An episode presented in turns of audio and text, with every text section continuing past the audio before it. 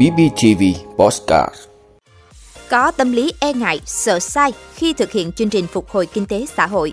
Hơn 91.000 tỷ đồng tiền thuế được gia hạn. Việt Nam, Singapore nâng tầm kết nối kinh tế.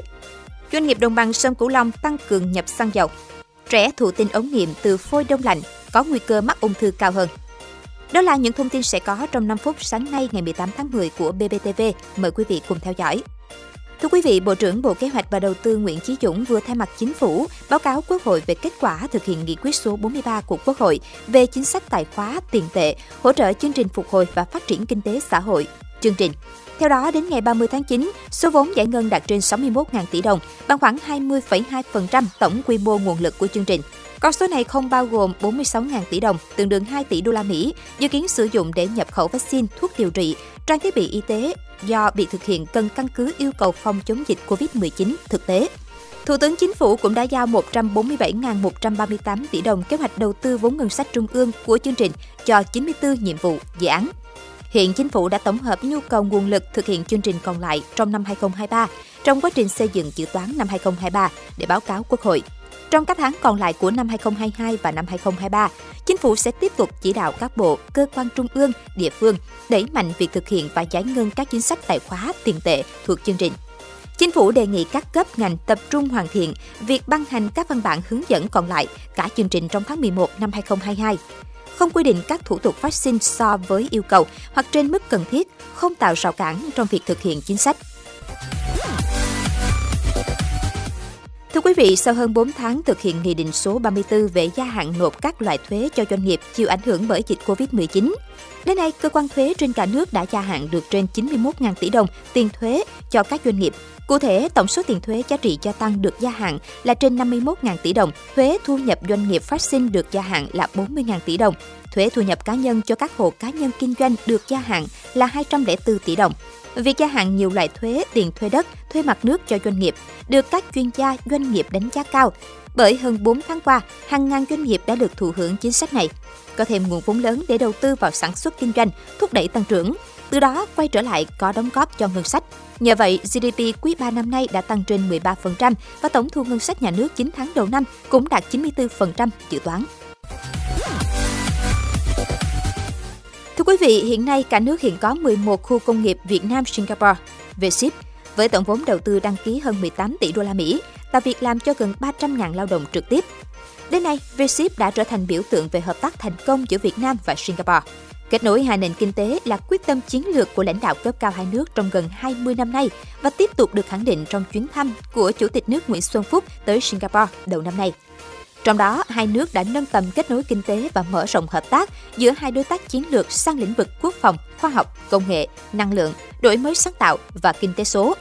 Theo đó, hai bên sẽ hợp tác mở rộng thu hút đầu tư vào lĩnh vực đổi mới sáng tạo, công nghệ, chuyển đổi số, kinh tế số, phát triển xanh và bền vững, hướng tới kết nối hai nền kinh tế trên nền tảng số.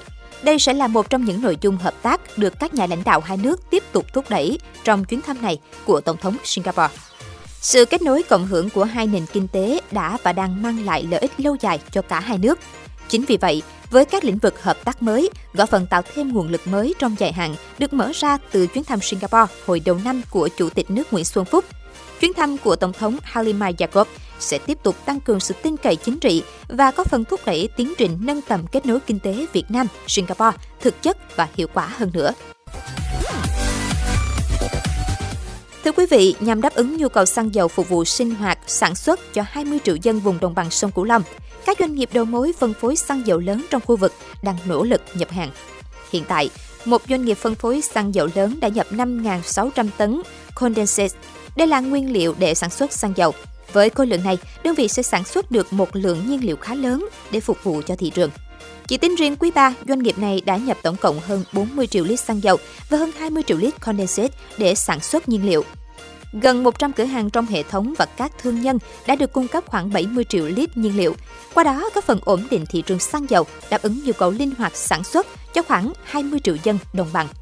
Một số doanh nghiệp đầu mối phân phối xăng dầu lớn tại đồng bằng sông Cửu Long cam kết tiếp tục nhập xăng dầu đúng theo hạn mức Bộ Công Thương giao.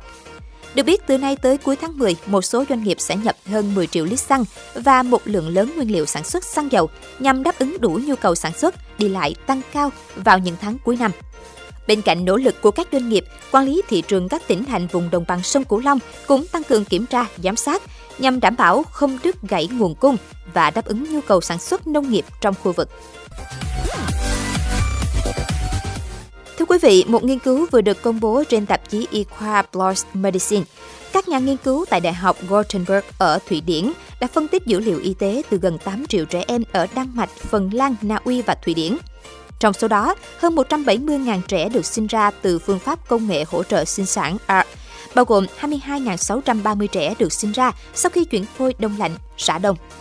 Nghiên cứu cho thấy rằng những đứa trẻ sinh ra sau khi chuyển phôi đông lạnh rã đông có nguy cơ mắc ung thư cao hơn khoảng 1,6 đến 1,7 lần so với những đứa trẻ được sinh ra sau khi chuyển phôi tươi và những đứa trẻ được sinh ra mà không có sự hỗ trợ của bất kỳ phương pháp điều trị sinh sản nào.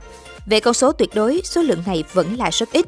Theo đó, chỉ khoảng 2 trên 1.000 trẻ sinh ra sau khi chuyển phôi đông lạnh sẽ bị ung thư so với tỷ lệ dưới 1,5 trên 1.000 trẻ ở hai dạng còn lại.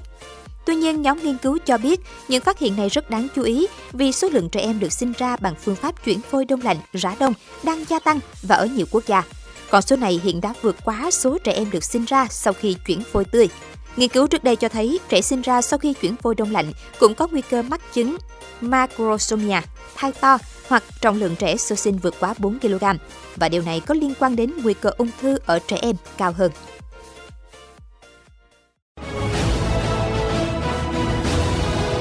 Vị đã luôn ủng hộ các chương trình của Đài Phát thanh truyền hình và báo Bình Phước. Nếu có nhu cầu đăng thông tin quảng cáo ra vặt, quý khách hàng vui lòng liên hệ phòng dịch vụ quảng cáo phát hành số điện thoại 02713 887065. BBTV, vì bạn, mỗi ngày.